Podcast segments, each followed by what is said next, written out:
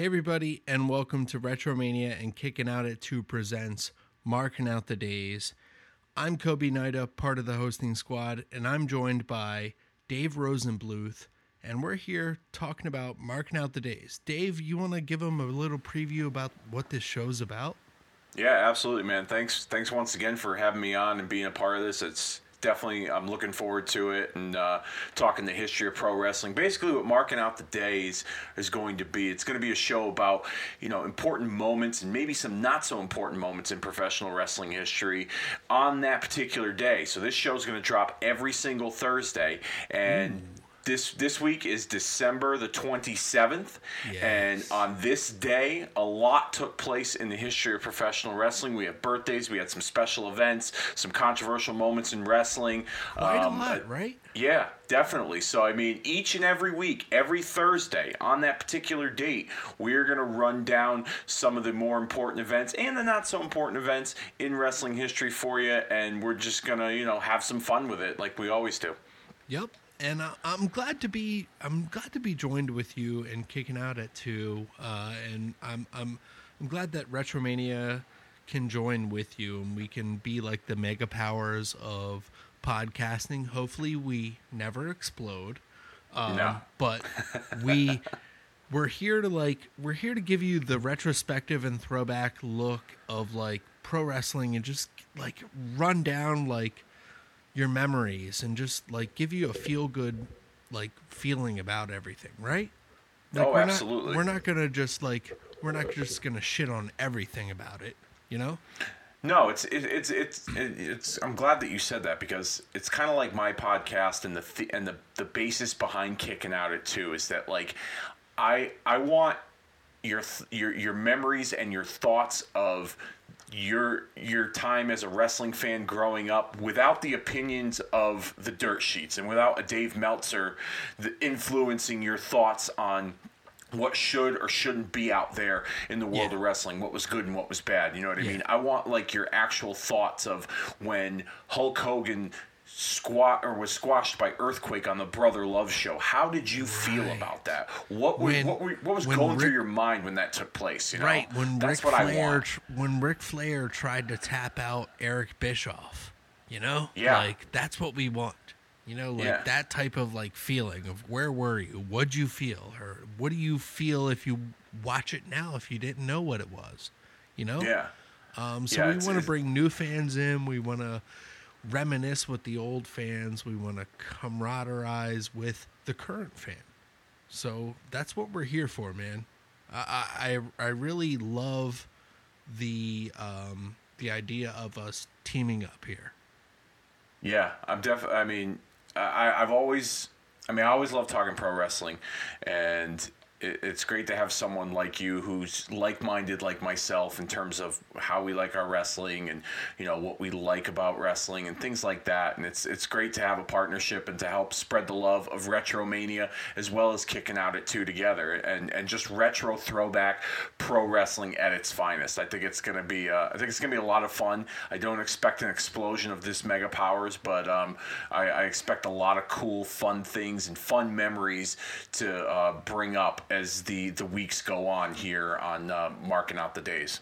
I agree. And uh, hold on one second, Dave.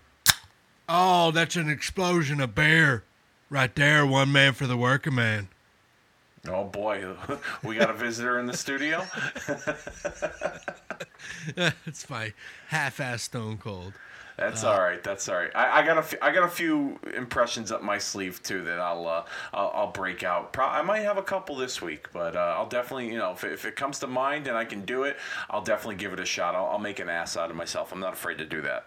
so. Yeah, we can work it out. I, am yeah. not afraid either. Uh, I got a good friend. Shout out to my friend Evan Cronenberg, ever uh, owner of the Savage Stash. Um, authentic apparel and selling like retro wrestling clothing. Clothing. He does a great Stone Cold uh, impression. It's awesome. So shout outs to Evan. I'd love to hear it sometime. because I, Yeah. I, I used to I used to do a mean Steve Austin back in high school, and uh, as I've gotten older, I've lost I, I've lost Steve Austin a little bit, but you know I, I got I got a few up my sleeve. I'll- What? uh, yeah, exactly. Yeah, exactly. I might I, I might surprise you this week uh, on our debut episode. But um, That's cool. I'm ready for it. Well, you ready to get it started? yeah, man, I'm I'm ready to rock and roll. Let's do it, brother. Let's do this, man. Uh, should we start out with the birthdays? Should we like celebrate a wrestler's birthday? What Oh. ki- what type of like is there a birthday theme song at all? Do we know Um, anything of that? You know, I mean, we'll have to think of one along the way. Um, Usually, when a wrestler has a birthday, he gets attacked, right? or if I mean, unless it's in their hometown but you know, we're, we're not residing in anyone's hometown at the moment. So at least for these, at least for these birthdays. So I mean, um, I, I think uh, Cesaro, Chyna, Bart Gunn, and Goldberg are all safe this week here oh, on nice. marking out the days. But um, nice. yeah, I mean, we can get started. Uh, Cesaro, uh, current SmackDown Live Tag Team Champion in WWE, he yeah. just turned 38 years old today. December um, 27th. Yes, wow. December the 27th. Cesaro. Happy birthday to the Swiss Superman. Personally, one of my favorites currently in WWE.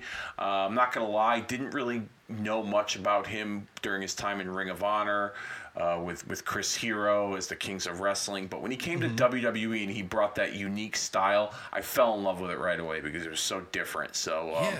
Uh, I, I, I got nothing but you know it's funny when I was on the Ken Reedy show we used to do a, a, a segment at the end of the show called the nod of approval Okay. and so it would basically consist of like if there was something that took place during the week in the world of wrestling whether we saw something on TV or if we read something you know in, online or whatever the case may be uh, we um, we would just kind of say, you know what, this week my nod of approval goes to Cesaro for that unbelievable Cesaro swing of swinging the Great Khali 87 times in the middle of the match or whatever it is, you know. So Cesaro eh, on the Ken Reedy show has probably got the most nod of approvals in the Ken Reedy show history. Oh, so wow. um, yeah, so The uh, Swiss but- scoreman. yeah, he definitely he definitely ranked up there for sure. But yeah, I mean, Cesaro, he's a stud, man. He's he's he's unbelievable, and they don't currently do enough with him. But the role that he has now, I, I, I like him and Sheamus as a team. I think it's pretty cool.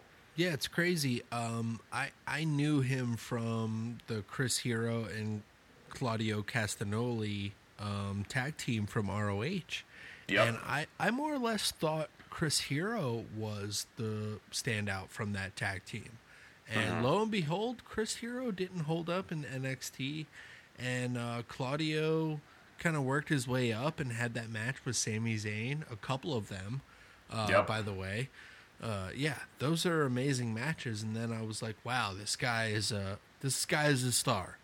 Um, and I always had hopes for him and Chris Hero getting back together, but it really never came to fruition, did it?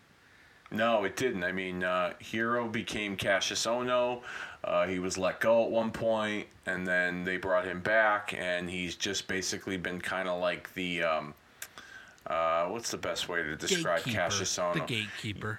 Yeah, I mean he's like the um he's like the I wouldn't say he's the the the jobber to the to the stars of NXT, but he's the he he definitely gives uh you know the the top guys that they are looking to groom, he gives them the rub and you know they they you know he's worked with uh uh, Matt Riddle and uh, a few other guys, and so Oh, um, plenty of them. yeah, Ohno Ohno's the experienced vet that's there to help uh, the younger guys in NXT and, and develop them to when they get to the main roster. But you know, Yeah. yeah, Ces- Cesaro obviously has gone on to bigger and better things in WWE since his time from uh, Ring of Honor with. And uh, the bar keeps going on right now. Currently. Yeah. Yeah. yeah, yeah, no, they're pretty good. I, I, I dig them. There's not much I dig about WWE these days, but you know, the, I, I, I dig watching them. Thumbs up for them, right? Yeah, absolutely. they, they- yeah. But um, as, as we move on with our birthdays here, um, Yep. an individual who would have turned 49 today, uh, the late Chyna, passing away uh, a number of years ago.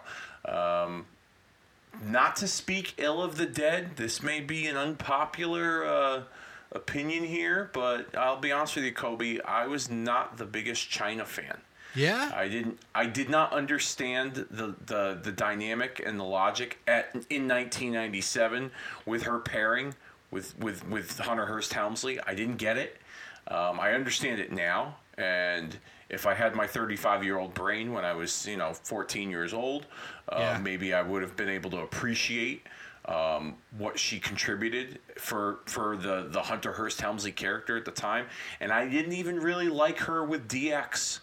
I just thought like it was just really odd that like she's this quiet, muscular chick hanging around with a bunch of jerks. You know, like I didn't understand it, and I I always I didn't really factor her in. Um, I, I warmed up to her when she separated from them, Okay. and when she kind of did her own thing, and Her she was fighting the guys. run?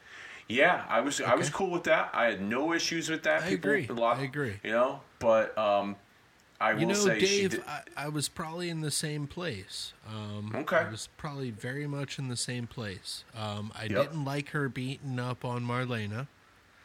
And I Oh, was certainly not. confused about her being with Triple H because I was like, why does he need her? But now I get it. It was very heelish, you know? Um, but yeah, uh, rest in peace to her. She she showed up and she did a couple decent matches with that IC title stuff, but yeah, it, it, like Jericho didn't speak well of her. Uh, neither did Holly. Um, but yeah, I- I guess I guess for me, I- I, I do definitely remember the Playboy. Did you get Yeah. the Playboy?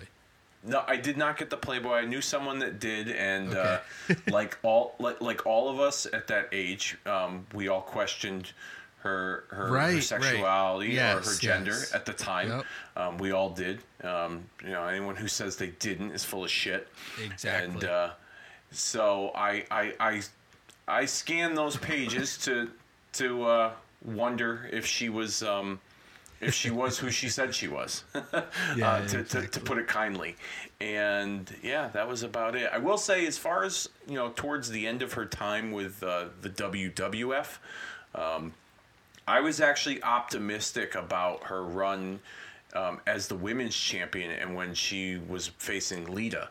Yeah. Um, in the spring of 2001, I thought there was good prospects of her like being like, you know, the the the big you know the big heater Mm-hmm. that's just gonna like run through the whole women's division. Then eventually they're gonna build someone to eventually face her and dethrone her as the champion. You know, like that's that that's what I was kind of hoping that they were gonna go with with her. And then unfortunately she left and things didn't Yeah. work out and she never came back. But um, you know, No, I think that The was the question is- period that I became lapsed. I'm sorry. That's like that's No, the that's okay. period that I became lapsed. Uh, like definitely expected her to do bigger and better things, and it was like a lot of people got injured, a lot of people got Yeah. fired around the same time, and it just like a lot of changes came in WWE within like a year or two, and it just like it shook a lot of fans off. You know, yep, yeah, Yeah. absolutely, and But, you especially know, not going with her. Yeah, yeah. I mean, I'll, I'll, you know, to to put a period on the end of the sentence when it comes to Chyna, I, I don't take away her contributions, um, and what she was able to do, what she was able to accomplish during her time. Um, I and if we're gonna answer the question, does does she deserve a nod in the WWE Hall of Fame? I was just gonna ask you a question, Mark. I mean, I you know what I. In the last several years, the individuals that they've put in that Hall of Fame, I look at every, I look at the WWE Hall of Fame as basically like a lifetime achievement award. Agreed. Um, just about, just about anybody gets in. Yeah. Um, and I've always gone back to, well, if Koko B. Ware could get in, then anybody could get in. So. Agree. I I mean for her contributions and what she was what she was able to do during that time period when women's wrestling, not you know the women valleys, but when women's wrestling was a wasn't a big thing on WWE television, she she helped kind of usher that in a little bit. Right, So I would- especially I by would- pinning the men. You know. yeah. She she made she made the women feel important on the Yeah. show. um, with her presence. So yeah, I guess you could say she she does deserve a spot in in the WWE Hall of Fame for her contributions, and and that's how I feel about Chyna. I would definitely agree with you. All right, moving on to the birthday list. Bart Gunn. Bart Gunn. Smoking gun? The only smoking gun left? Yeah. Far as, like the other one's still firing? Yeah. I don't know what he's up to. I mean, I've last time I I think the last time I heard he was involved in wrestling, I believe he made a convention appearance. He did like a convention or- of some sorts. I want to say it might have been WrestleCon a few years ago, Okay. um, during WrestleMania weekend, but I'm not 100% sure. Um, I can see that.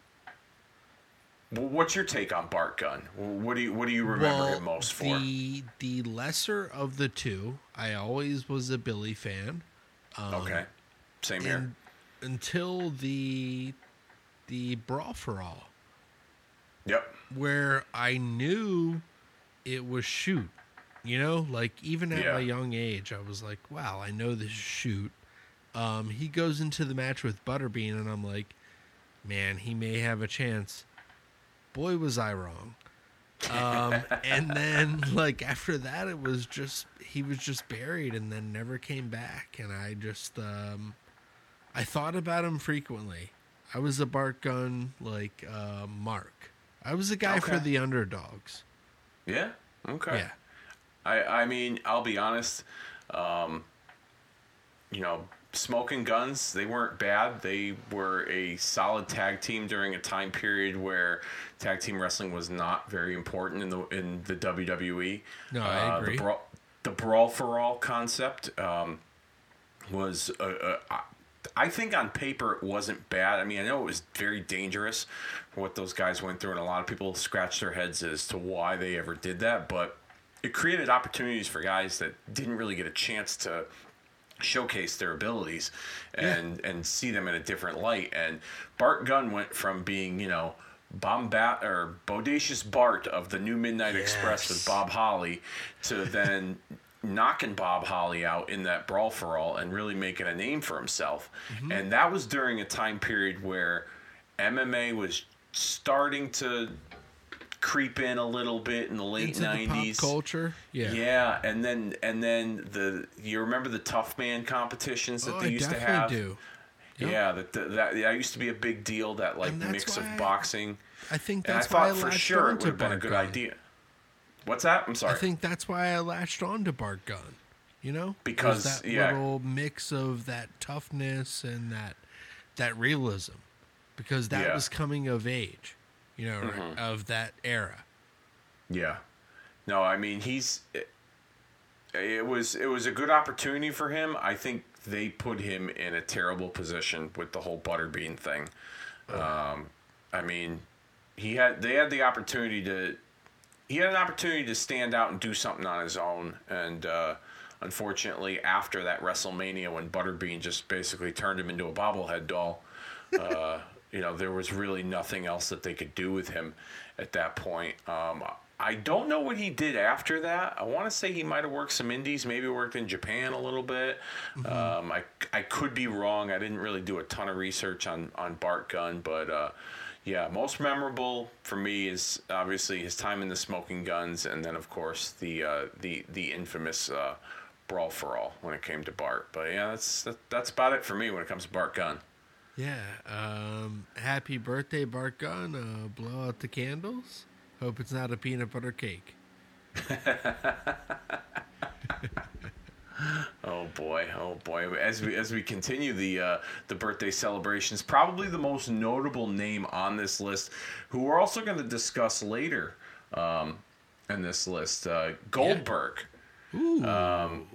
He he turns 52 years old today, so happy birthday to the the man, the man Bill Goldberg, not to be confused with the man Becky Lynch, the man Bill Goldberg. Um, yeah, Goldberg was. Shit, Goldberg was cool, man. I I, Yeah. I dug Goldberg, you know, the the streak, and and, we'll talk more about that. You know, uh, Were you as- into as- it at the beginning, or did you latch on near the mids, or like? Wh- tell me about like Um, you coming to find Goldberg. Okay, I wasn't big on it in the beginning. Okay, but I you saw like it, one- right?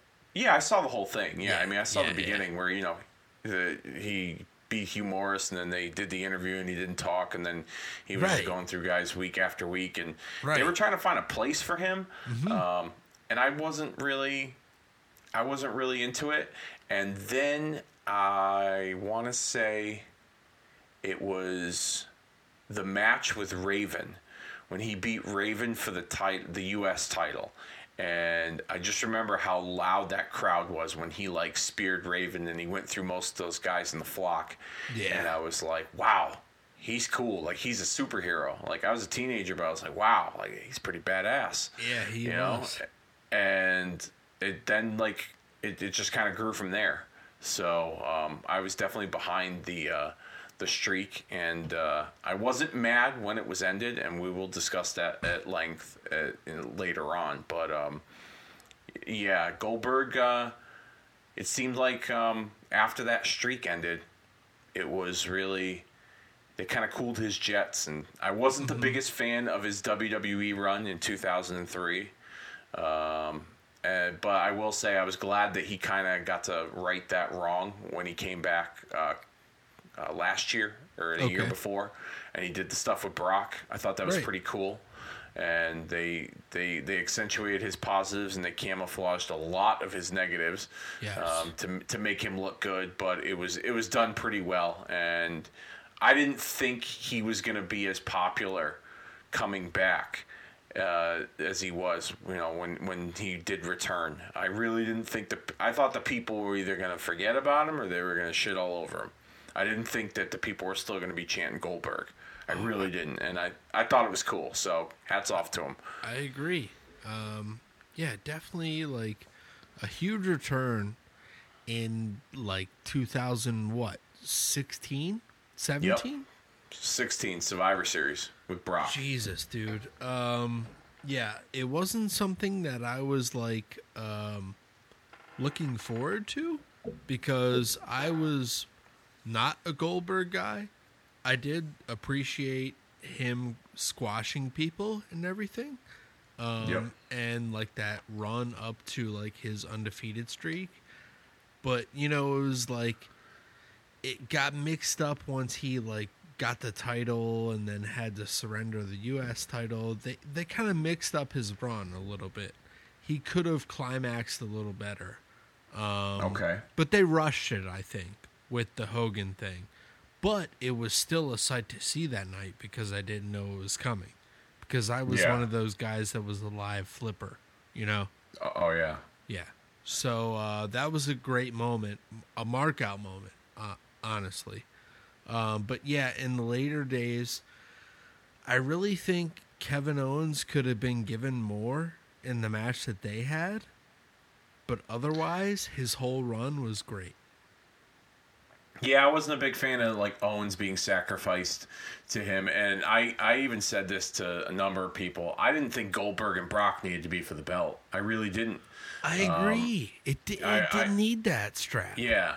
It no, I don't, I don't think it was needed at all. I thought Jericho and Owens needed that belt more than anything because that belt wa at times was integral in their issues that they were going through. Not necessarily Jericho wanting to be the Universal Champion, but Jericho helping Owens keep the title at that time.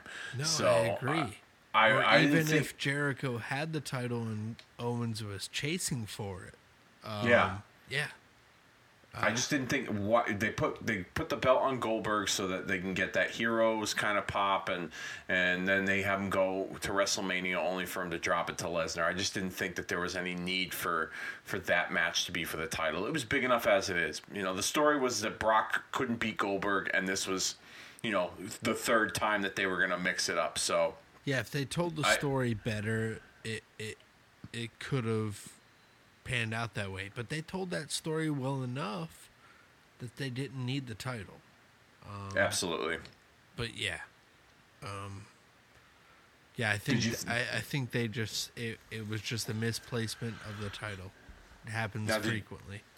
Now, did you think he deserved a Hall of Fame nod? And what did you think of his Hall of Fame speech? Did you see it at all? I didn't I didn't see the Hall of Fame speech, but I definitely I can say yeah, the guy deserves it with everybody else who's in nowadays. Um he did have a nice streak and that run that he had was very pivotal to the money that WCW raked in that year, you know? Yep. Yeah, absolutely. I mean, uh, on the on a, a recent edition of uh, 83 Weeks, they were discussing um, how uh, how show business and merchandise sales were up significantly when Goldberg was the champion. Oh, I remember. Like Um, yeah, it was um, just it was like huge. everybody was talking more about WCW once he came around. You know? Yeah, I, I he was their he aside from Sting and Diamond Dallas Page, he was probably their biggest organically built star within that company. I agree. Um, and and they they didn't take care of enough of his uh, his brand, so to speak. But um, Goldberg has a place in wrestling history, and I'll be honest with you, after the success that he had with the run in WWE a couple of years ago. I wouldn't mind seeing him come back to do a one-off with like a Roman Reigns or a Braun Strowman, uh, you know, kind of give those guys the rub a little bit. like a you know. one more match thing. He's Yeah. like, I know I can win it all when it's all on the line. I'm Or- like where it delivers, and then somebody else is like, no, like that's the Roman Reigns spot, right? Yeah, or I mean, or or even like he if he was a surprise entrant in the Royal Rumble, you know what I mean? Like if they put him in the in the Royal Rumble and don't advertise that he's going to be there because that's Yeah. the big thing is that like I understand I mean, like I you know loved that Royal Rumble spot that they had with Taker and him. that was cool. I did I did dig that. Cool, man. Yeah, I dig that. Yeah, I wouldn't mind the Taker and him match. Um, if I don't know. I, could I'm, pull I'm kind of on the fe- I'm Yeah. I'm kind of on the fence when it comes to the two of them. Like I'd much rather see a guy uh, of Goldberg's age and physical ability be in the ring with someone who can work around his limitations as opposed to putting him in there with someone like an Undertaker who has physical limitations himself due to years and years of injuries and his age. No disrespect intended, but you know it's it's the truth. Um, yeah, that's where I that's where I stand with Goldberg. But if he were to come back, like I said, I can get behind a Strowman Goldberg match. I can get behind a Goldberg Roman Reigns match. Yeah. Um, I've I but I don't know. I mean, I don't know. I think the best we got with Goldberg and Undertaker was that spot in the Rumble. That's just my take. I agree. It might it might only come down to that. Um, but that would be something cool if they they should have done that like ten years ago. Honestly. Oh, absolutely. oh, of Um, course. yeah. absolutely. That's just armchair quarterbacking, but that's not what we do here. All right, let's go down the list. Who's next in the birthday list? No, that's it, man. We, That's we, it. We, we, We, wished yeah, covered- everybody farewell. Yep, everyone, everyone, uh, you know, happy birthday. Uh, you know, with the except obviously Chyna not being with us any longer, but um, happy birthday Cesaro, Bart Gunn, and Goldberg. Berg. I'm watching him come out right now as I'm on the screen simultaneously while I'm podcasting with you. That's pretty cool. That's pretty cool. Mul- multitasking and podcasting. That's uh, that, maybe we can make that into a T-shirt when when, when, when uh, marking out the days becomes a big deal someday. There we But, go. Um, but, Let's uh, mark out the rest of this day. Yeah, absolutely. I, I'm I'm down with it. Um, 31 years ago, on this very day, 31 years ago, um, New Japan Pro Wrestling saw an individual debut by the name of Big Van Vader. It's Va- time. It's Vader time. Yeah. Vader uh, debuted. Um, here, let me find the the. Dude, The- it, the- the- it was a crazy little video. We're gonna post the video. We're gonna we're gonna share the video link of his debut um, in our Twitter feed, Facebook feed, and everything for the info and everything. But uh, yeah, pretty uh pretty dangerous like comes out with that fucking that what's that like that gray silver like skull mastodon The horns too. yes the on. horns yeah That thing's impressive. That Oh, thing I is, is it. really impressive. Yeah. I love it. Um, just very like, just very impressive entrance. All I can say, and then he has a that mask over it, and then eventually throughout the ma- the match he loses his mask, but he still stays strong. And it's about what seven minutes. Yeah, he, uh, so uh, Antonio Inoki defeated Riki Choshu by disqualification, and then Vader made an impromptu debut as a part of the Takashi Puroso Gundam stable.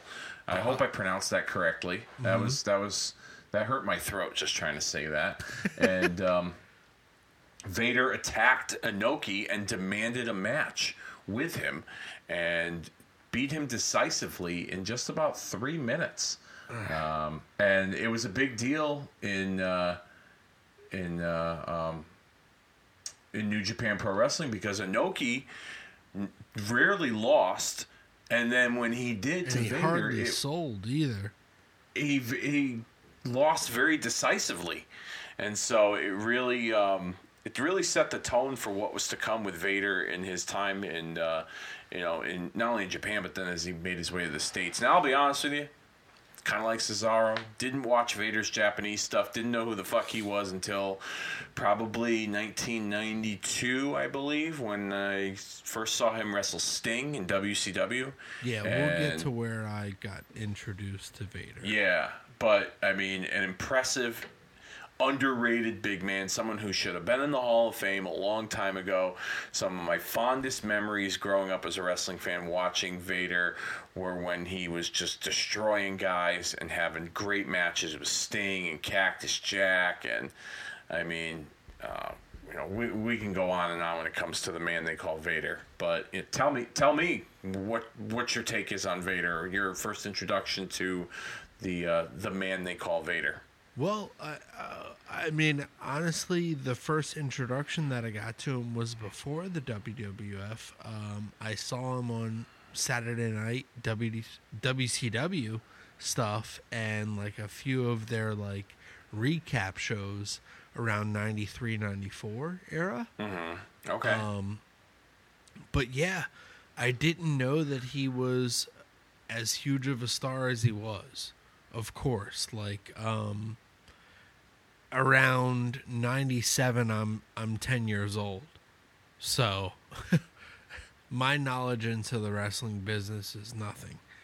Yeah. Um, yeah.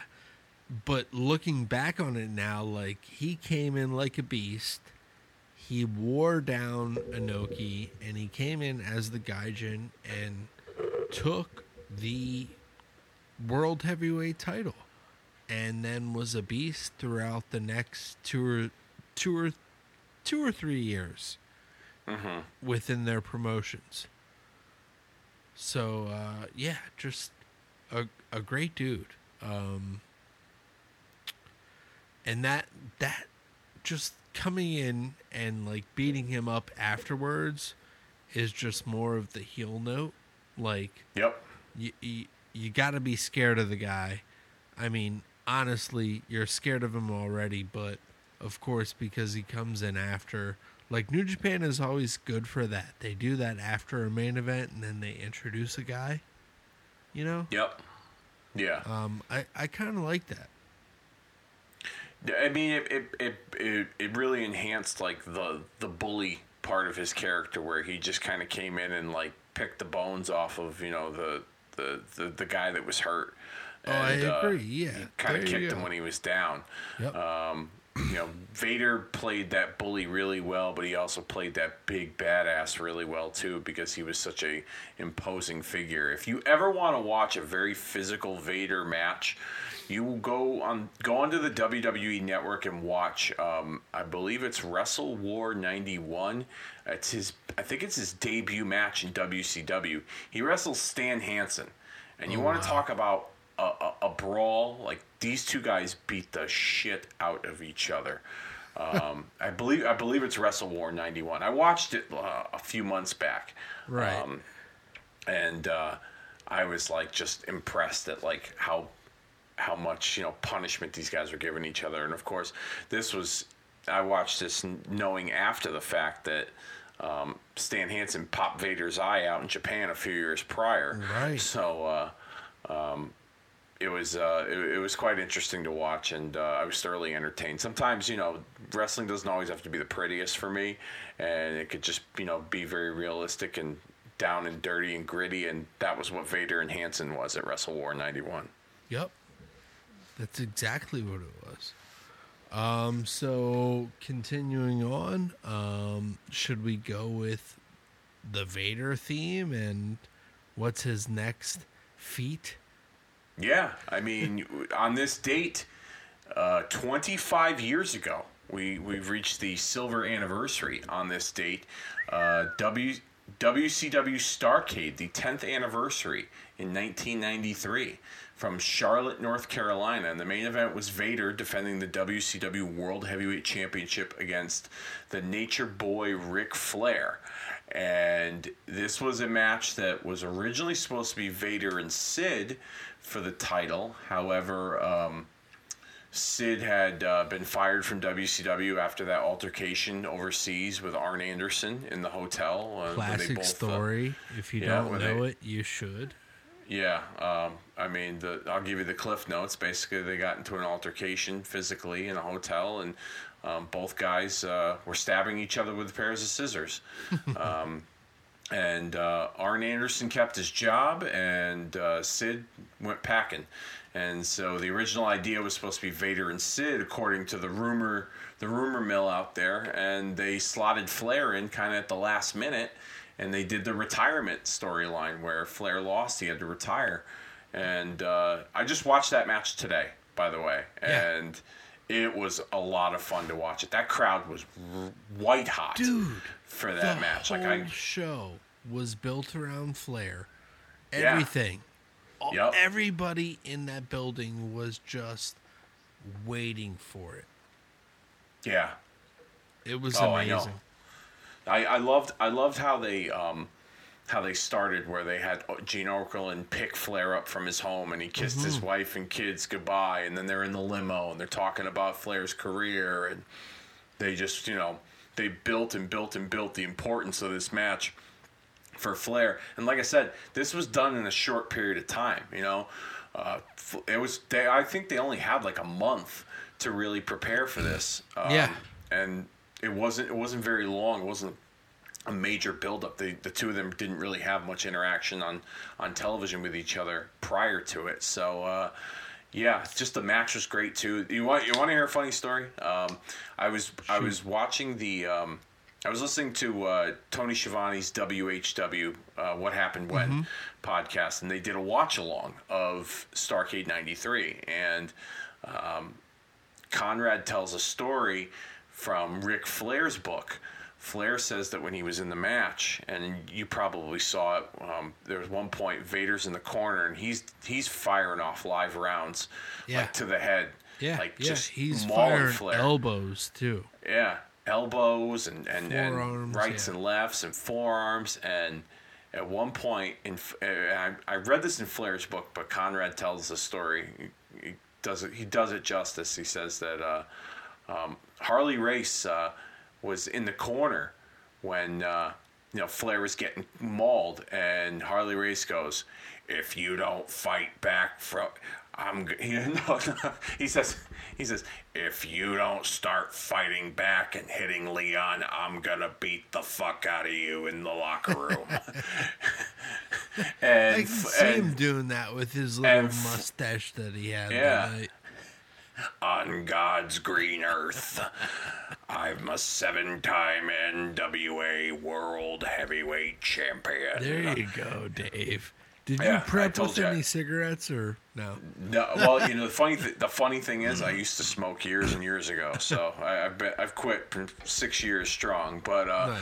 yeah, that that's that's my best Harley race. Uh, so yeah, basically Harley race told Flair in the corner, he's like, if you don't fight back, he's gonna you know he's, gonna, gonna take advantage of you. up, Le- yeah. Leon Leon's gonna bully you, so you better. And Flair fought back, and it was just it was just a great match. It told a great story of you know Flair you know coming from underneath and and fighting for his career and like i said it was in charlotte that crowd was red hot man it was just it was a lot of fun i i didn't i didn't remember how good that match was till i watched it earlier today it was a Oh lot of fun no, I agree. It was one of the like best things he has ever done.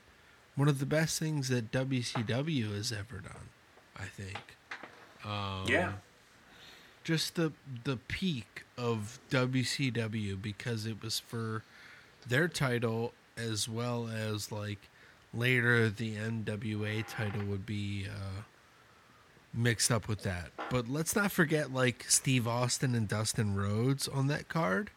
two out of three falls right Dude, what a match, right? yeah that Um, was great Steve Austin gets the victory because Dustin throws him over the top rope, DQ for the first one, and then second he gets him in a uh, like a little small pack- package. So Yeah. Steve Austin is away with the sneaky win. Uh, it, it's crazy. We also get Road Warrior Hawk and Sting teaming up, defeating the Nasty Boys, becoming, well, not becoming, but w- like winning the match via disqualification for the tag team titles. yeah that was a, that was a fun match but i thought that match went a little too long So long, right?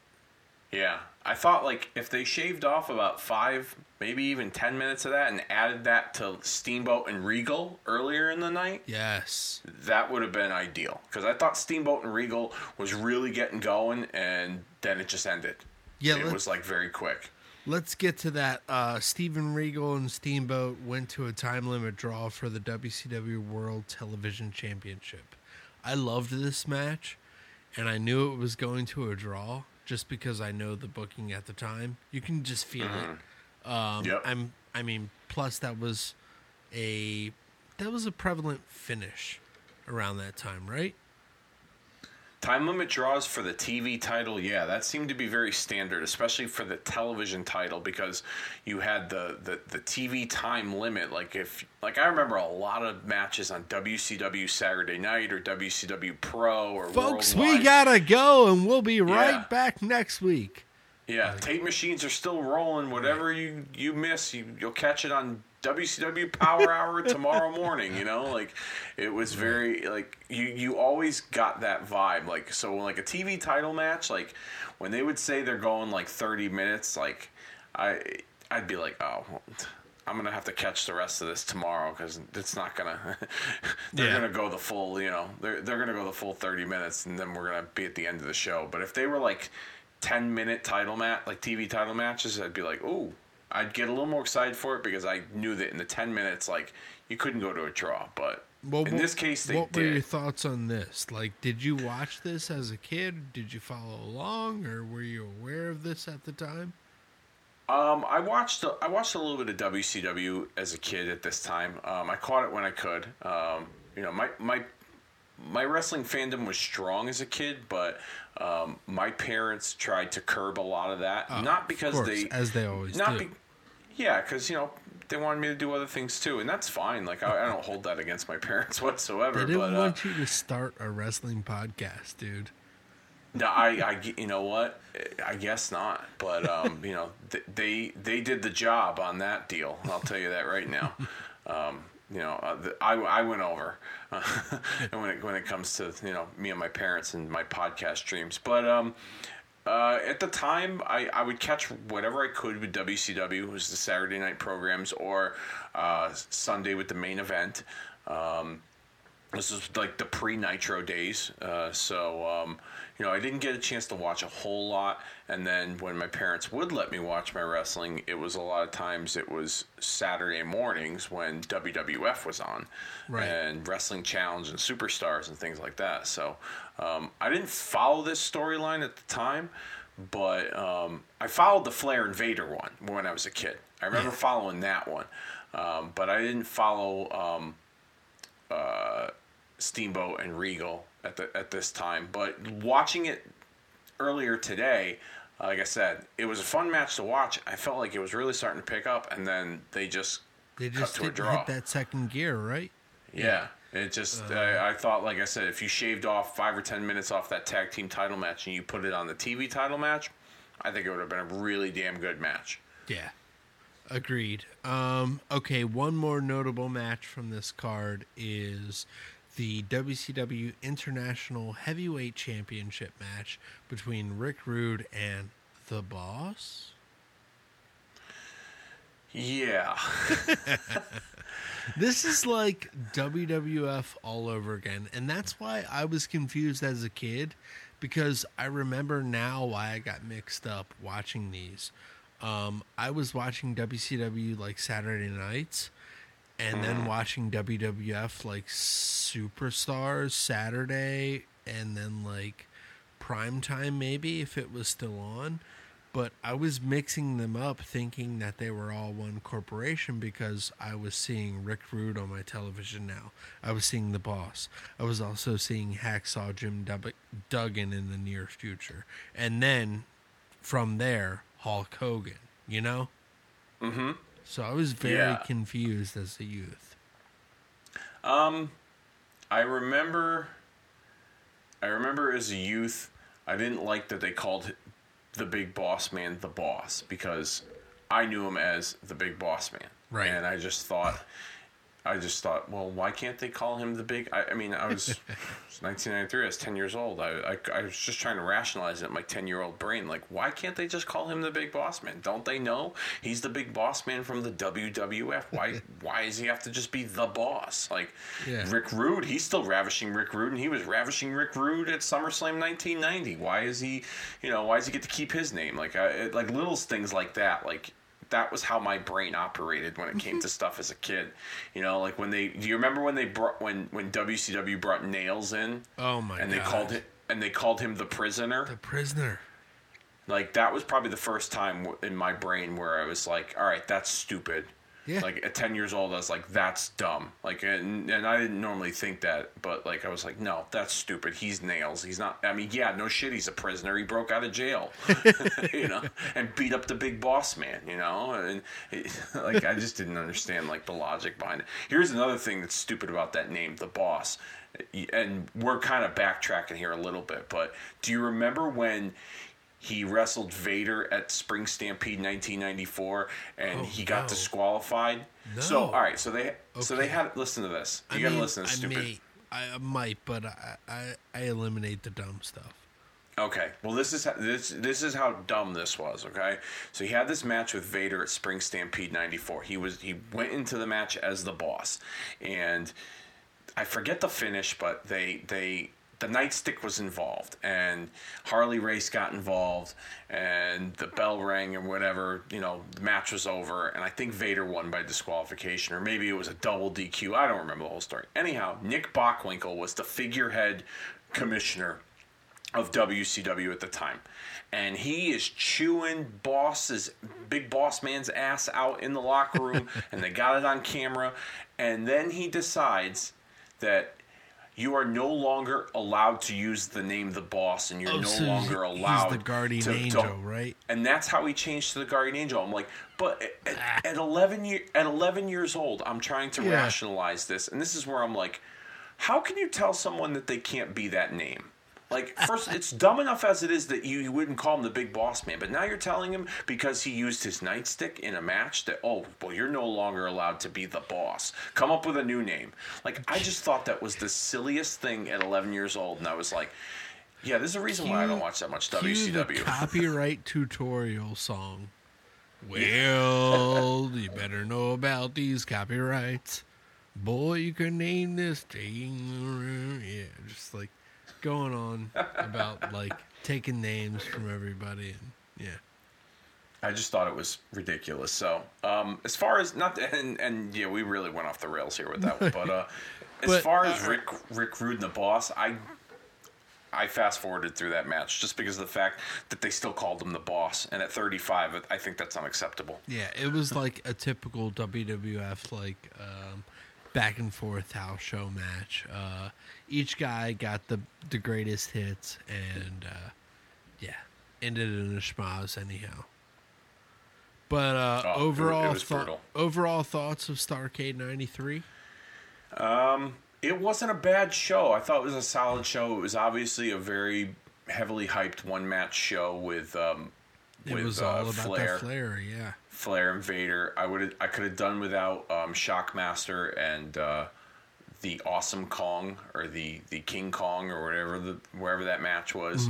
Um, but uh, yeah, I mean, I even kind of dug the Cactus Jack Max Payne against uh, Tex Slazenger and Shanghai Pierce match. I didn't think that was bad. Not too Um, bad, right? It was a nice little brawl that kind of like you know changed things up. But yeah, that was Starcade '93. I'd give it, and I don't do Dave Meltzer ratings. I just go based on one out of t- you know one through ten. I'd probably give Starcade '93 a seven or an eight because the main event and the build up to it was that good. I would do about a six. Um, Okay. the matches were below par on what you would expect, but the main event blew it out. Uh, but it was all based off that main event, man. They were like, from beginning to the end, they were going off that main event. And uh, once that happened, it was awesome. Um, Yeah. Just because it was the 10th anniversary of Starcade, and it was 11, the 11th victory for Ric Flair. So, um, very, very memorable moment. Definitely, Oh. um, I, I, I would give that a, I would give that a six though. Not my, not my favorite.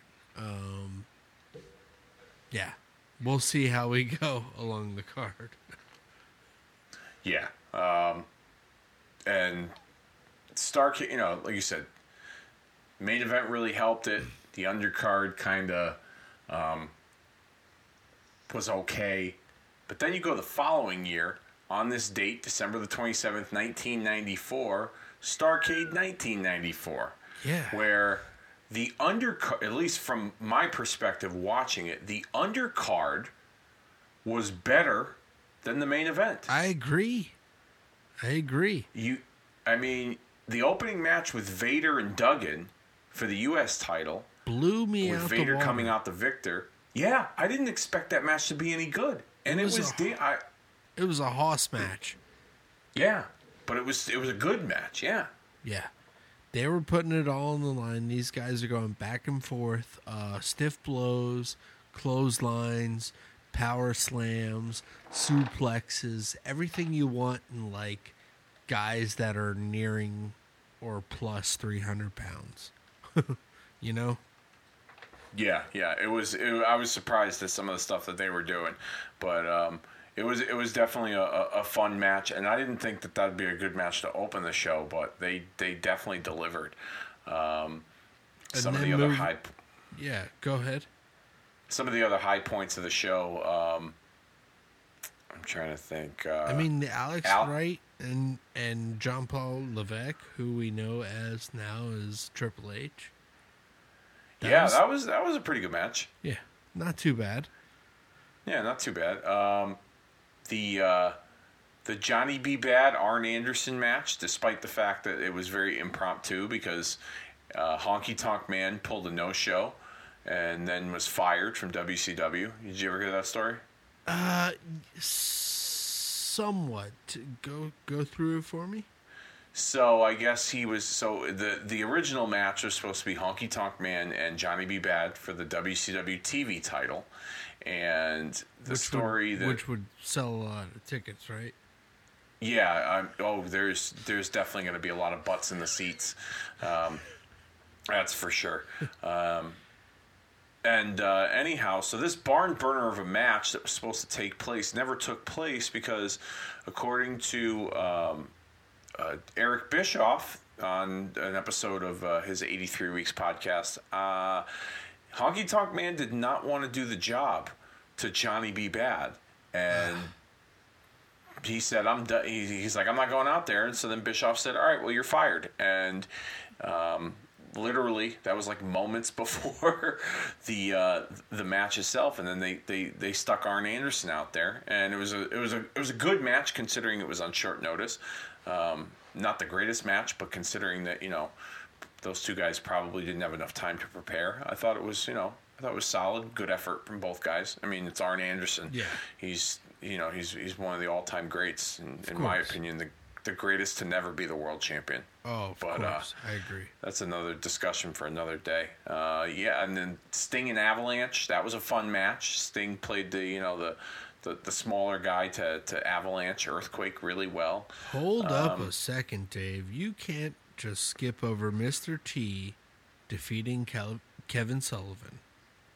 I I tried, but you, you you got me. I mean, it's Mr. Because- T in WCW in 1994, December. That is. Yeah, yeah. I mean, honestly, going back and watching this, I forgot that that match happened. I really did. Same here. I forgot that. I forgot that they that they that they did that nonsense. Same here. Yeah, yeah, I mean, I didn't. I, I, I forgot it so much that when they when they hyped it up and they had both guys come out and the bell rang, I was like, all right, I'm gonna fast forward through this one because Yeah. I know there's a lot more worse to come. But and Kevin I was, Sullivan did right. a good job of beating him down, and I guess Mr. T just sold the whole time. Uh, if that counts as selling by just being on all fours and like heaving and like having your shirt caught up in your boxing gloves. It was Yeah, just I, I'm. ridiculous. And then Dave Sullivan comes in for the the assisted victory.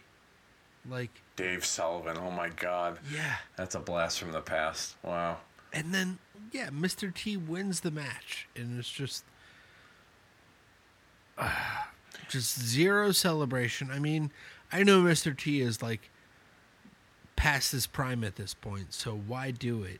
Um, I I don't remember this as a kid at all. I don't remember Mr. T being involved in wrestling again as a kid at all. He was Post um. Mania. So he was he was the um he was the guest referee for Hogan Flair at Halloween Havoc '94, um, in the cage. So two months before this. and then yeah two months before this match this abomination. And then they brought him out for this um, and he did the thing with kevin sullivan. And like i said i fast forwarded through it because i judging by how you've just described your your viewing of the match i'm glad i fast forwarded through uh, sullivan and mr t. And then we get to the the, the main event the the the wrestlemania Dude, of wcw starcade. Yeah the My brother, dude. His name is Leslie. Well, first name Ed. Uh, he he deserves the title shot.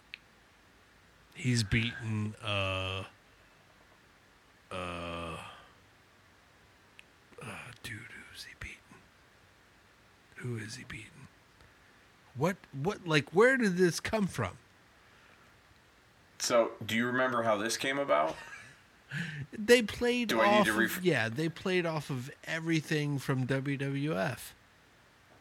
Well, yeah, the friendship and um, and then they did the whole, you know, they did. He was the masked man that after they did Yes. the Ta- Tonya Harding angle, Yes. where he where he where he clubbed his knee and uh, you know, And you know who this- that I- is, right? That's the butcher. Oh, that's another thing too. so like, I obviously that, that this is a you you as you find out over time with me, there's gonna be some weird little things that I'm gonna gripe about that you're gonna be like, what the heck is this guy thinking? But I agree. it was like, like the boss. Like I didn't like the fact that he wasn't called the big boss man. Right. I had a similar issue with the butcher yeah. and No, I agree. was like, he is Brutus. He may not be Brutus the Barber Beefcake, but when Hogan referred to him as Brother Brutus, I was like, well, what's wrong with Brother Brutus? Or maybe Right. Brother Bruti. Brutus the Butcher. Yeah. Yeah, or Brutus. I mean, I just, I, I don't know. I just Yeah. wasn't like, No, I, I I wasn't a big fan of it. Didn't make him. But- uh, it made him more cheesy. It made him to the caliber of the Avalanche. Yeah, and what made that what made this match uninteresting not only because it was Hogan and Beefcake in the main event, um, was the fact that they were hyping up Randy Savage's eventual arrival Yeah. at some point during the match, and he was either going to slap Hogan in the face or he was going to shake his hand. That And is always the WCW way, though. To like, they're booking, they're booking ahead, right, to where it makes sense. But then they're bringing up the booking to where it doesn't make sense. If that makes sense, Yeah. you know? yep, yep. No, I get what you're saying. Yeah. I get what you're saying. I mean, I was I as a kid, I didn't order this pay per view. I didn't watch this pay per view as a kid, but I was as a kid. I didn't care about Hogan and Butcher. No. I cared about what Savage was going to do Yep. because it was more interesting. Mm-hmm. It, it was and it was it was something fresh. And when I saw the highlights on WCW Saturday Night that um, Hogan and Savage had reunited, and Savage was not going to join the Three Faces of Fear. Uh huh. You know, I'm gonna either slap him in the face or I'm gonna shake his hand. You better shake my hand, dude. You know something, brother? I'm gonna tell you right now. Dude, I'm reaching it thinking, out thinking, right now, thinking dude. about it. Well, I don't know if I'm, did you wash your hands first? I Uh, got, huh? I, it's 99.9% antibacterial, dude. Oh, so you got the Purell, uh huh? Uh-huh. Right. You know what? Now I'm thinking, Mm. thinking, thinking. Maybe a little bit longer. All right. well, you got me. okay. All right, I'm brother. gonna spit in my hand. All right. Oh, oh, wait, huh? That that's ninety-eight point percent, not ninety-nine. Oh. So you just spit in your hand, uh huh? I gotta wash my hand again, dude. Yeah, yeah, you do, uh huh. Why you think Ah. I wear, uh, you know, wraps around my hands? Uh huh. I don't have bare hands anymore. You know what I mean? Brother, I tell you, Randy Savage is hard to deal with. Yeah, uh huh. Yeah, well, you damn really am. How many, you know, uh, ask Elizabeth. Elizabeth, she knows all about how Hold a difficult I can be, uh huh. Hold on. Because the spit ran out my hand and down my wrist, so I spit in it again. You still ready for the shake? Uh, you know, I don't know. Uh, uh, I mean, well, you know, I could always take a shower later. All right, brother. Here we go. Okay, well, next week. All right. Okay. All right. So Wow. Hogan, Hogan and the Butcher. It's just Chop City, right? And double axe handles. Yes. and it was just everything they dreamed about. Like they talked about that match probably for like a week. And he was just like, Well, dude, I'll get you with the, the, uh, the, uh, the, the double axe handle, and uh, you'll get up and, uh, and, uh, bounce off the ropes, and then maybe give me the high knee. Yeah, it's just like you know, it's just like like And and the ironic part about that conversation, it probably all took place on Hogan's boat in their speedos. while traveling at like 120 Yeah. miles an hour, so you can hardly Yeah. hear it. Yeah. yeah. Uh, terrible match. Uh, terrible main event for a Starcade. Why would they ever go in this direction? Ted Turner. That's why. And Hulk Uh, Hogan. That's why, right? Yeah, I mean, yeah, I, I think Hogan had a lot more to do with that than anything else. I mean, um, I'm sure Hogan wanted to, you know. I, I will say this, and I've heard uh, in many of interviews with other wrestlers, when it comes to, you know, Hogan's politicking and the, the his uh, reputation for being a, a a politician in the locker room, he takes care of the people that back him up. He takes care of the people that that are loyal to him. He's loyal to other people. So now, I was very loyal to my wrestling and WCW and Hulk Hogan, despite the fact that Hogan and uh, the Butcher did not put out the greatest performance, but the following year, Very loyal, huh? very very loyal to my WCW and Starcade. Did- Uh, now, were you confused at all about them being like WCW or WWF, or were you smart enough to know the difference of WCW and WWF, or did I you knew- I- differentiate? I knew the difference between the two. I wasn't. I Okay. didn't. Yeah, I, I knew that you know one was a different um, company at, at you know 10, 11 years old. I didn't have any So- uh, any issues with it. So, quick question: Did you were you surprised that Hogan was in WCW? Um, I was, and I but I was also very happy too because um, around the time that Hogan left and like the way wrestling was changing in 1993, I was having a hard transition when it came Yeah. to to you know certain guys and the way wrestling was. Um, you know, Hulk Hogan was taken away from, and like I said to you in our in, in a previous episode where we talked, Hogan and Macho Man were the two guys I, that made me fall in love with wrestling, and Hogan was taken away so quickly uh, at one point or another. Um, and then they brought him back in '93 to do that WrestleMania, and then he left after the match with Yokozuna, and I was like, and, and Hey. Yokozuna beat him, and I was like, you know, I was used to Hogan always, the hero was always going to get the win, you know, and Yeah. so when he came back to WCW, I was like, well, it's, you know, when he made his debut, I should say with them, it was like, well, it's Hulk Hogan, and he's my hero, and so even if it's for a different company. I could see the match with him and Ric Flair that I never got to see at WrestleMania eight that I've always, that I always wanted to see. So that's how I kind of looked at it when it came to, to to Hogan and his time in WCW in the beginning. That's cool. I, I always just like adding a little detail into like our um, fandom, you know, so everybody else Oh, knows where we're coming from and everything.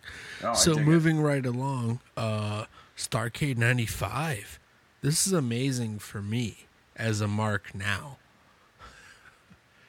uh, because it's it's it's WCW versus NJPW, New Japan Pro Wrestling. Yep. Wow. I mean, like, think of that. You you wouldn't get that now, like WWE versus NJPW. Oh, certainly You know? not.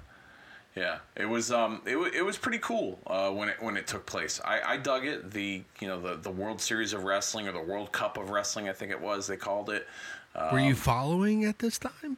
I was, yeah. I, I was Okay. following. I was, and, and it was it was kind of a, even though I didn't expect it or see it coming, it was kind of a breath of fresh air because I was kind of getting tired of the Dungeon of Doom. yeah, So I can thought see this why was they kind of mixed this up. Yeah. Yeah. And I I was I was still baffled though that like Hogan wasn't a part of it. Right, And, right. Yeah, I was like, why isn't you know he's the biggest, he's the most popular guy in WCW. Why isn't he on the team? But Dude, brother, I got I got movies, dude. yeah, that that's not gonna work There's for me, a brother. thunder in paradise.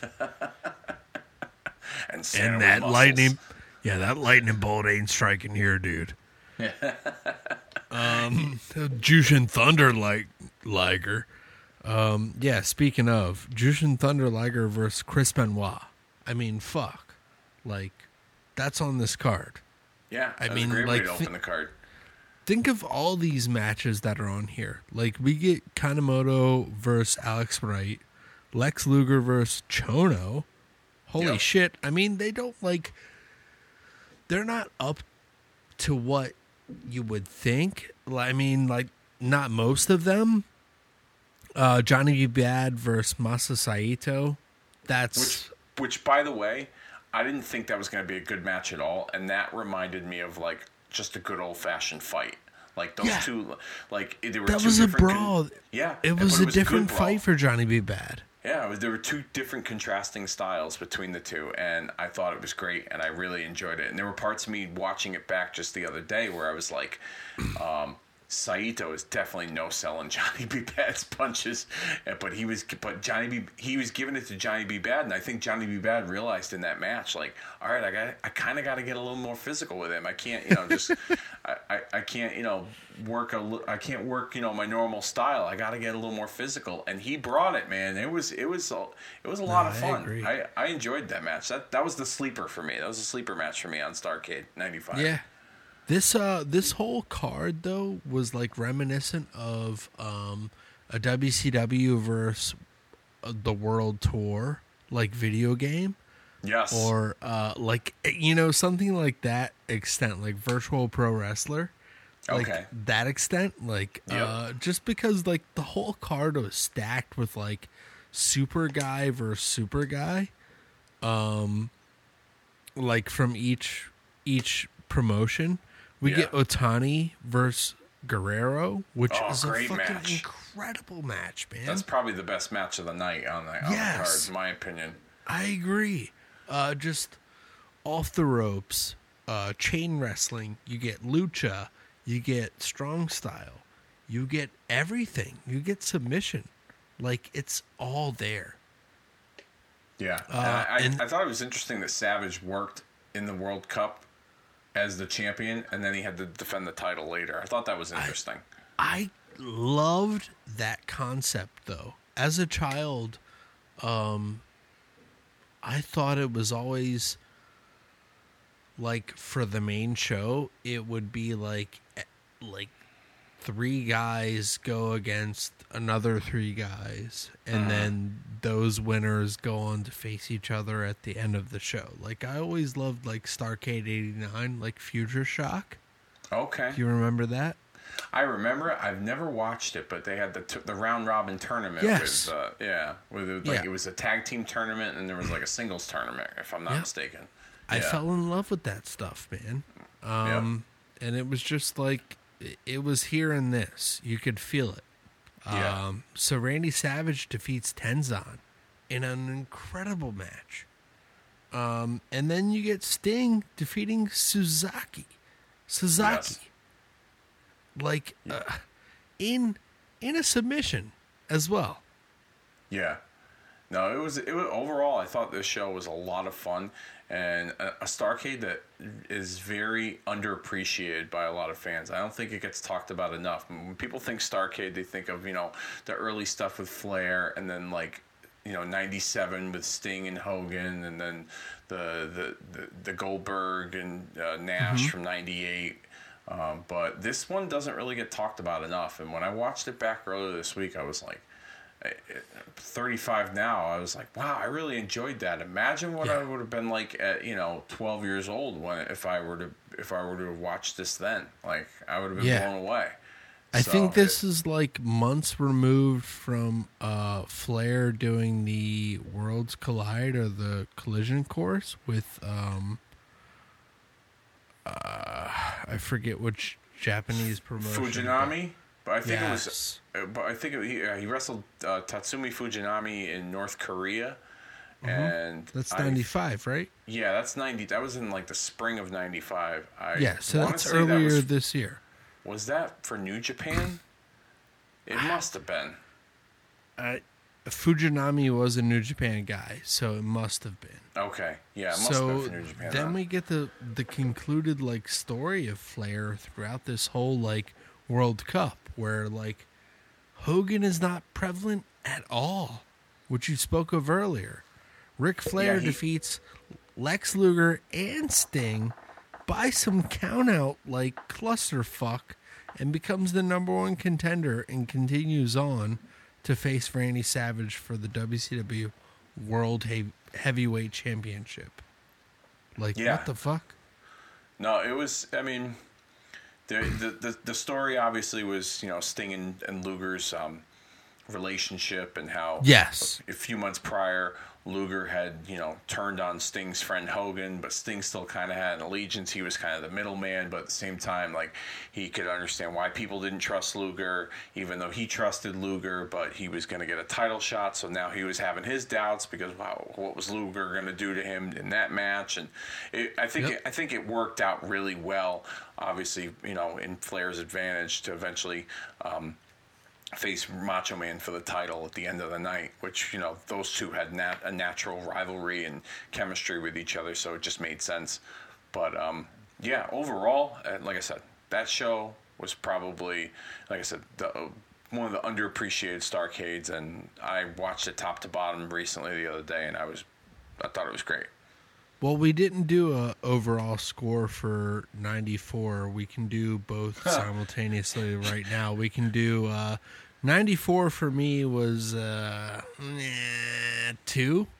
Yeah, I, I was going to be kind and say three, but you know what?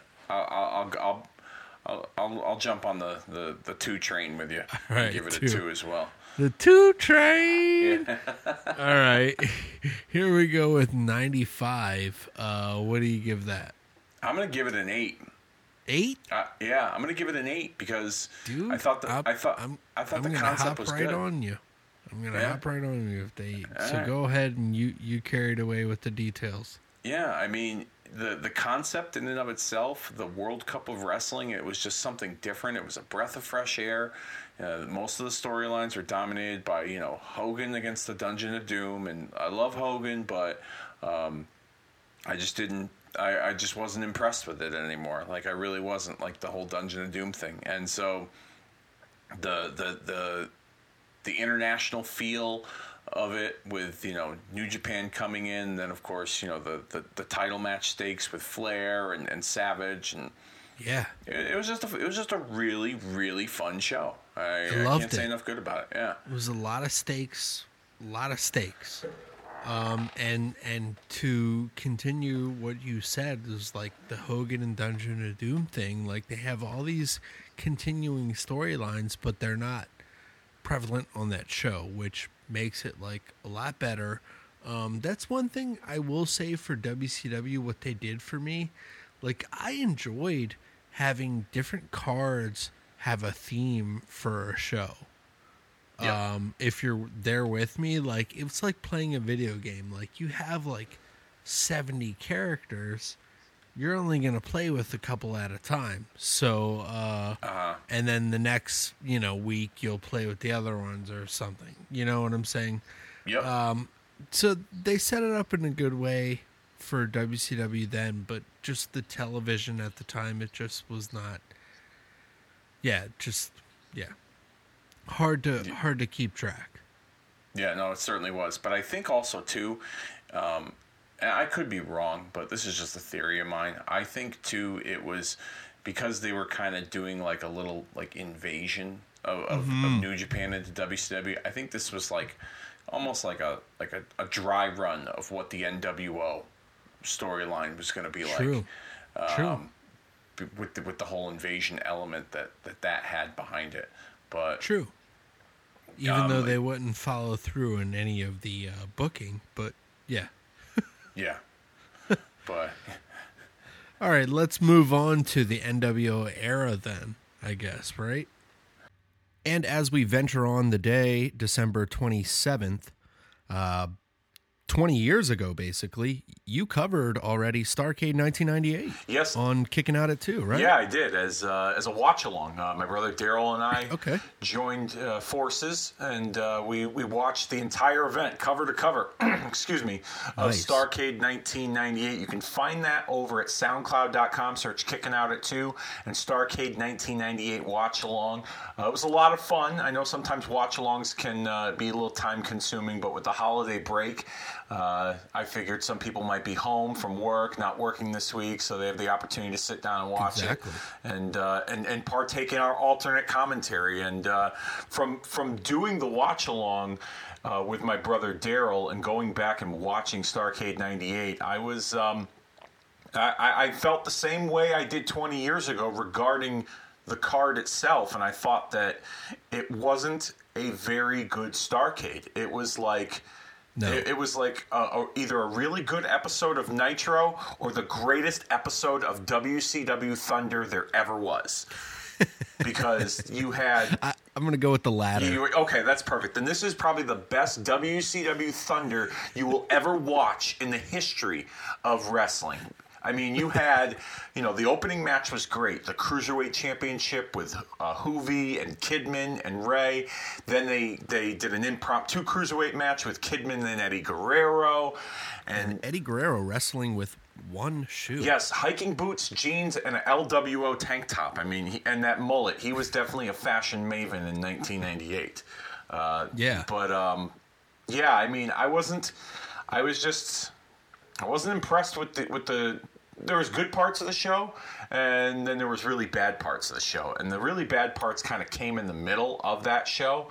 Um, and I'm referring to uh, there were three matches, and if you go back and you listen to it to the watch along, um, I'm like beside myself that that they even thought of doing such a thing, uh, and putting these matches on Starcade of all of all shows. Uh, considering the Yeah, and with the considering the roster that they had, right? yeah, the depth of talent that was on that roster. I mean, you know, I get it. Sting was injured, and they were doing some publicity stunt with Hogan, so Hogan wasn't on the card. But I mean, you had so many other guys. Bret Hart, I believe, was injured, even though he made an appearance on this card. So much talent that you had on your payroll, and they're just sitting at home collecting a check while the rest of us are paying twenty nine ninety five to watch Jerry fucking Flynn and Fit Finlay take on the NWOB team of Brian Adams and Scott Norton with Virgil at ringside. I mean, that that that was definitely Yeah. worth the price of admission alone. Yep. I, I, I mean, there were like towards the end of the card, you kind of get the highlights of the of the event, and they're they're not the highest of lights at all. No. but uh, there there's some decent matches. Um, the one that surprised me really was Eric Bischoff beating Ric Flair. now, did it Um, did it surprise you because of the finish or the quality of the match? The finish was Okay. a mess, but uh, just the quality of of what Flair was able to give Eric in that match. Uh huh. y- you know, Eric not being a trained professional wrestler, and usually Ric is one of the guys that it's like if if you're not cutting it in the ring, he's he's not going to give it to you that much. But uh, he was giving him a lot in that match. Yeah, I thought it was a. I mean, I thought it was a pretty solid match. It was kind of like a repeat of the year before when uh, when uh, Bischoff wrestled Zbyszko at Starcade '97. Yes. Um, but this Yep. was a little bit more of a personal rivalry. Um, I didn't feel it as much as I did the year prior because there was more on the line in that match with Bischoff and Zbyszko, um, as opposed to the one with with him and Flair. Um, I didn't have a. Yeah, I was hyped around about the the Zbyszko and uh, Bischoff one. That was great. Yeah, yeah, with like Nitro being on the line, um, and and, Mm-hmm, and that was pretty cool. But there wasn't a stipulation involved in this match, and I, I get why they went with that finish. Um, it was 1998. There was a ratings war. You needed a hook to come into Monday Nitro to get people to watch, and I didn't. Ha- as a kid, I didn't have a problem with Bischoff beating Flair in the manner that he did. He got help from the NWO. He's a slum. He's a, a slime ball, a scumbag. He's gonna find a way to, to to to get out of that sticky situation with Ric Flair. Most wrestling fans to this day are still outraged. How the hell could Eric Bischoff beat Ric Flair? It's a fucking story. Like they're, they're just, Right. you know what I mean? Like they went the next night and they put Bischoff's job on the line, and Flair ended up beating him and becoming the president of WCW. So all was right in the world. I mean, I don't understand why he Yeah. had to win at Starcade. You know what I mean? Like I just didn't. it- It's a story. Yeah, it's it's it's Ric Flair's stomping ground. It's but yeah, I I, I get you. It's it's part of the story. Um, as long as they cash it in, WCW was known to have stories that had like twists and everything, and then they would never cash in on it. Um, you know, they would start going in a direction and then just completely ignore it. Um, but this, they they did it. They salvaged the next night. Um, so yeah, big big turn up there for them. All right, another one that kind of caught me by surprise too. DDP and the Giant. Um, just a, better match than I thought they could have. Yeah, I mean, um, I wasn't expecting a uh, a, a, a knockdown drag out affair between the two of them, but I liked the story that that they were telling in the weeks leading up to the match and even in the match is how is DDP going to get the diamond? How is he going to put the big giant in the diamond cutter? And I thought that was the more uh, appealing, intriguing part. And to me, that's the beauty of wrestling is that like it doesn't have to be a- technical wrestling classic to to, to get people's attention. You got to have a good story in there at some point too. And I thought that was a really good story that this big seven foot four, five hundred pound giant um, is so imposing that the master of the diamond cutter, there's a chance he could not get that diamond cutter on him. And I thought that that was that was the beauty of that story. Um, I could have done without Bret Hart. To be quite Yeah. honest with you, um, and I've talked about Bret on my show before and his time in WCW, but um, I could have done without him in this. I didn't really like him in the NWO to begin with. I thought he, I thought he was bigger than the NWO. He didn't need the NWO, and the NWO didn't need him. And I just thought, if he's not wrestling on the card, why are you having him do a run-in? Like you're just better off leaving him off the card in that capacity, you know. Yeah. Um, but I enjoyed. I, Like, look who we have here. yeah. I mean, he showed up just to do the spot where he hit him with the chair, and then that was the end of it, really. Um, and then, you know, Mm-hmm. Page put the diamond cutter on him, and it was all said and done. And it got a great pop. I mean, the place blew up when he hit that diamond cutter. Um, Oh yeah, But I- that's when it was still hot. Yeah. uh, I Oh, think yeah. '98 and '97 is one of the best years for Diamond Dallas Page or a wrestler in general. Um, just if you go back and watch it, just a lot of a lot of brawling tactics in his matches, but a lot of um, a lot of psychology stuff too. The way he was worked in as the counterpoint to the NWO. Yeah. you know, he was like the Austin of WCW. Yeah, he was like the blue collar, hardworking man that you know, that was trying to trying to uh, you know uh, climb up the ladder in WCW, and he had the NWO as as his biggest obstacle, and uh, he was someone that like. You could you could easily relate to, you know what I mean? A guy who's been through Yep. it all, the good and the bad. Now he's trying to turn things around. He's starting to gain momentum, and then out of nowhere, the NWO just kind of you know pulls the rug out from under him. But he still keeps fighting back for more. And Page was an easily relatable character to to probably the majority of uh, that core audience of WCW. Just the the blue collar, Agreed. hardworking man. Yep. Okay, last and certainly not least, Kevin Nash beating Goldberg, ending the streak. Uh, 15 months, 173 matches. Goldberg goes down for the jackknife, brother, uh, after Scott Hall tases him with the hokiest gimmick.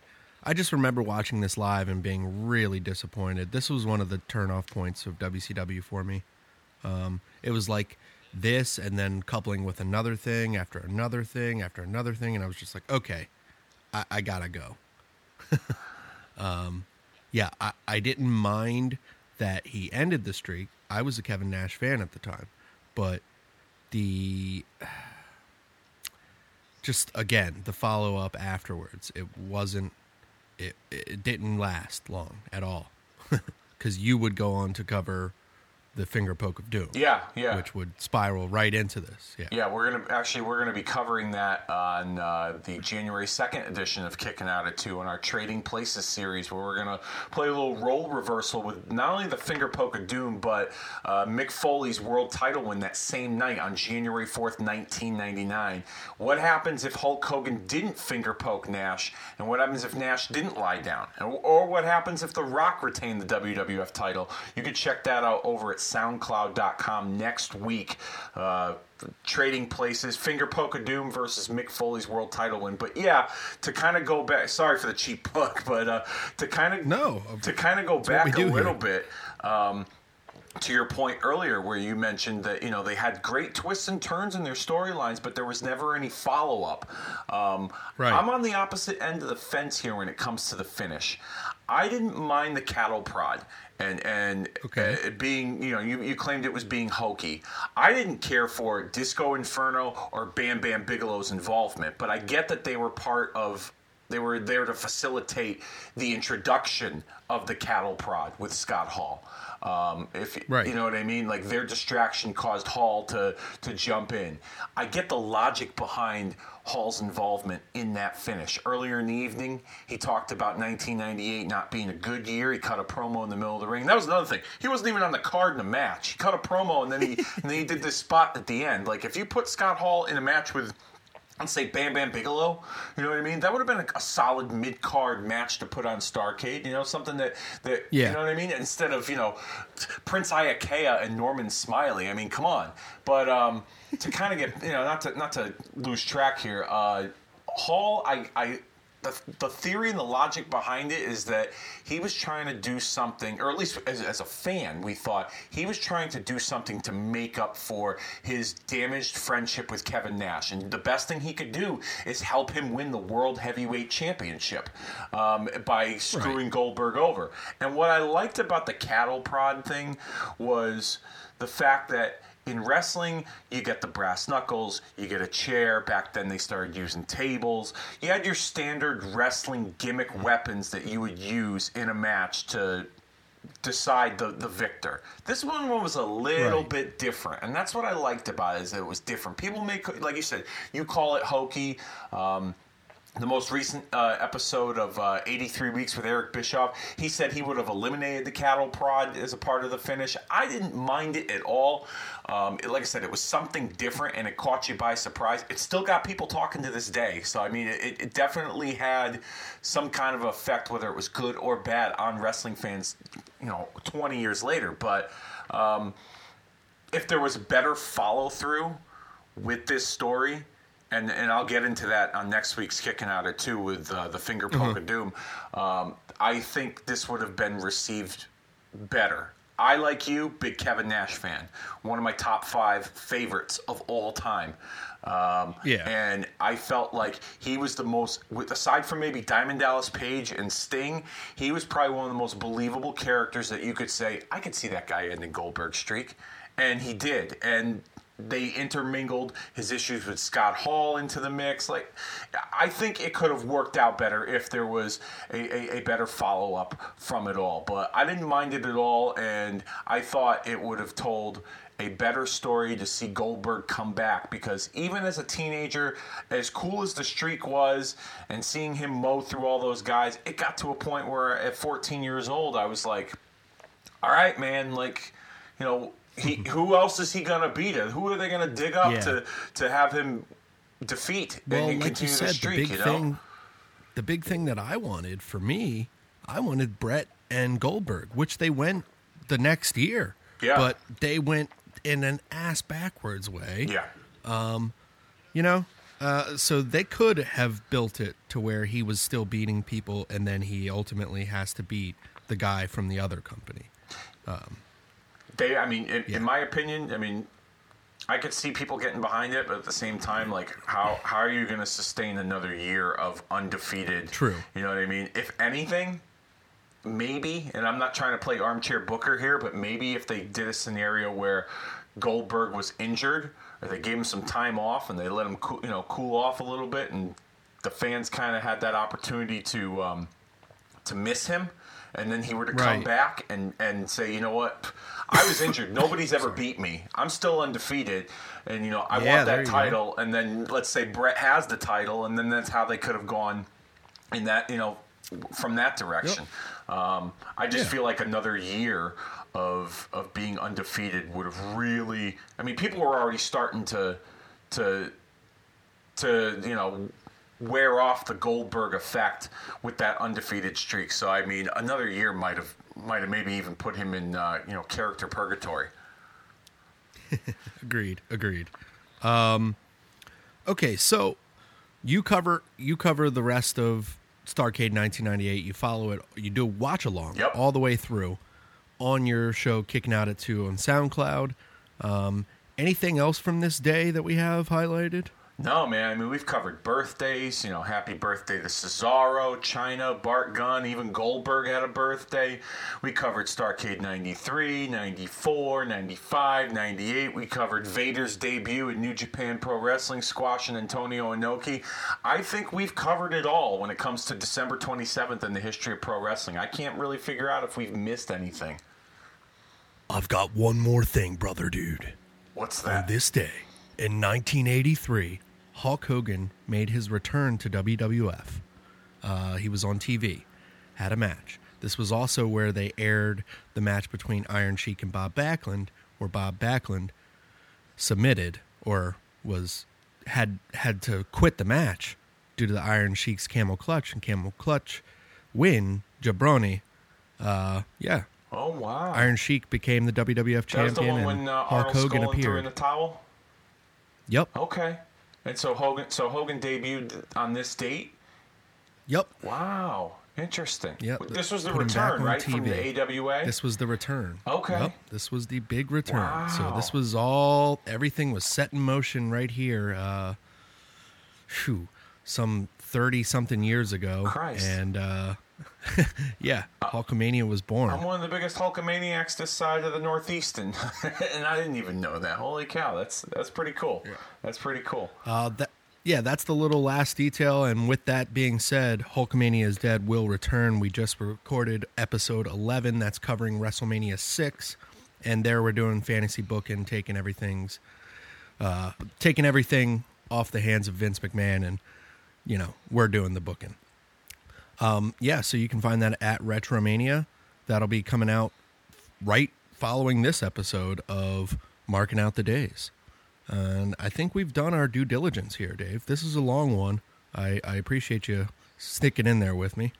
Oh man, this has been a lot of fun, and I look forward to uh, our, our our continued collaboration here on marking out the days. This was definitely a good time. Thank you so much for uh, for, for for allowing me to be a part of this. I, I really look forward to many many more. Yes, as do I. Thank you again for joining me. I wouldn't have it any other way. And uh, we'll see you guys. Well, we'll talk to you guys next week. January 3rd, that's our day. Yes, that's right. Next Thursday, January the 3rd. Uh, a lot taking place in the world of professional wrestling in, uh, or I should say, wrestling history on January the 3rd. We'll be celebrating a birthday of WWE Hall of Famer good old JR Jim Ross. All right, As- Boomer. As what Romer Shoner, and then we will uh, we will also be discussing uh, events taking place on both WCW Monday Nitro and WWF Raw is War from January third, two thousand. But here's my favorite that I can't wait to discuss: January third, nineteen eighty-seven, Saturday night's main event from my hometown of Hartford, Connecticut. What takes place on this special show?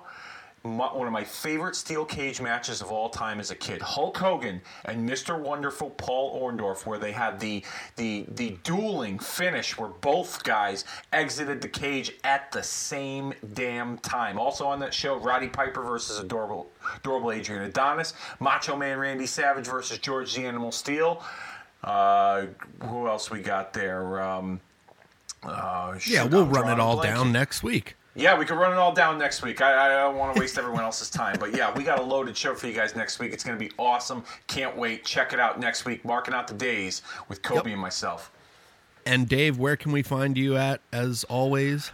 You can find me every single Wednesday, SoundCloud.com. The show drops every single Wednesday. Like I said, we got the Starcade watch along right now. Next week, we're going to do Trading Places, Finger Poke of Doom versus Mick Foley's world title win. Every single Wednesday, SoundCloud.com, kicking out at 2. Social media, if you want to join the fun, Facebook.com forward slash kicking out at 2. Twitter, our handle is at kicking out two, K I C K N O U T, and the number two. All the fun taking place in retro format, kicking out at two.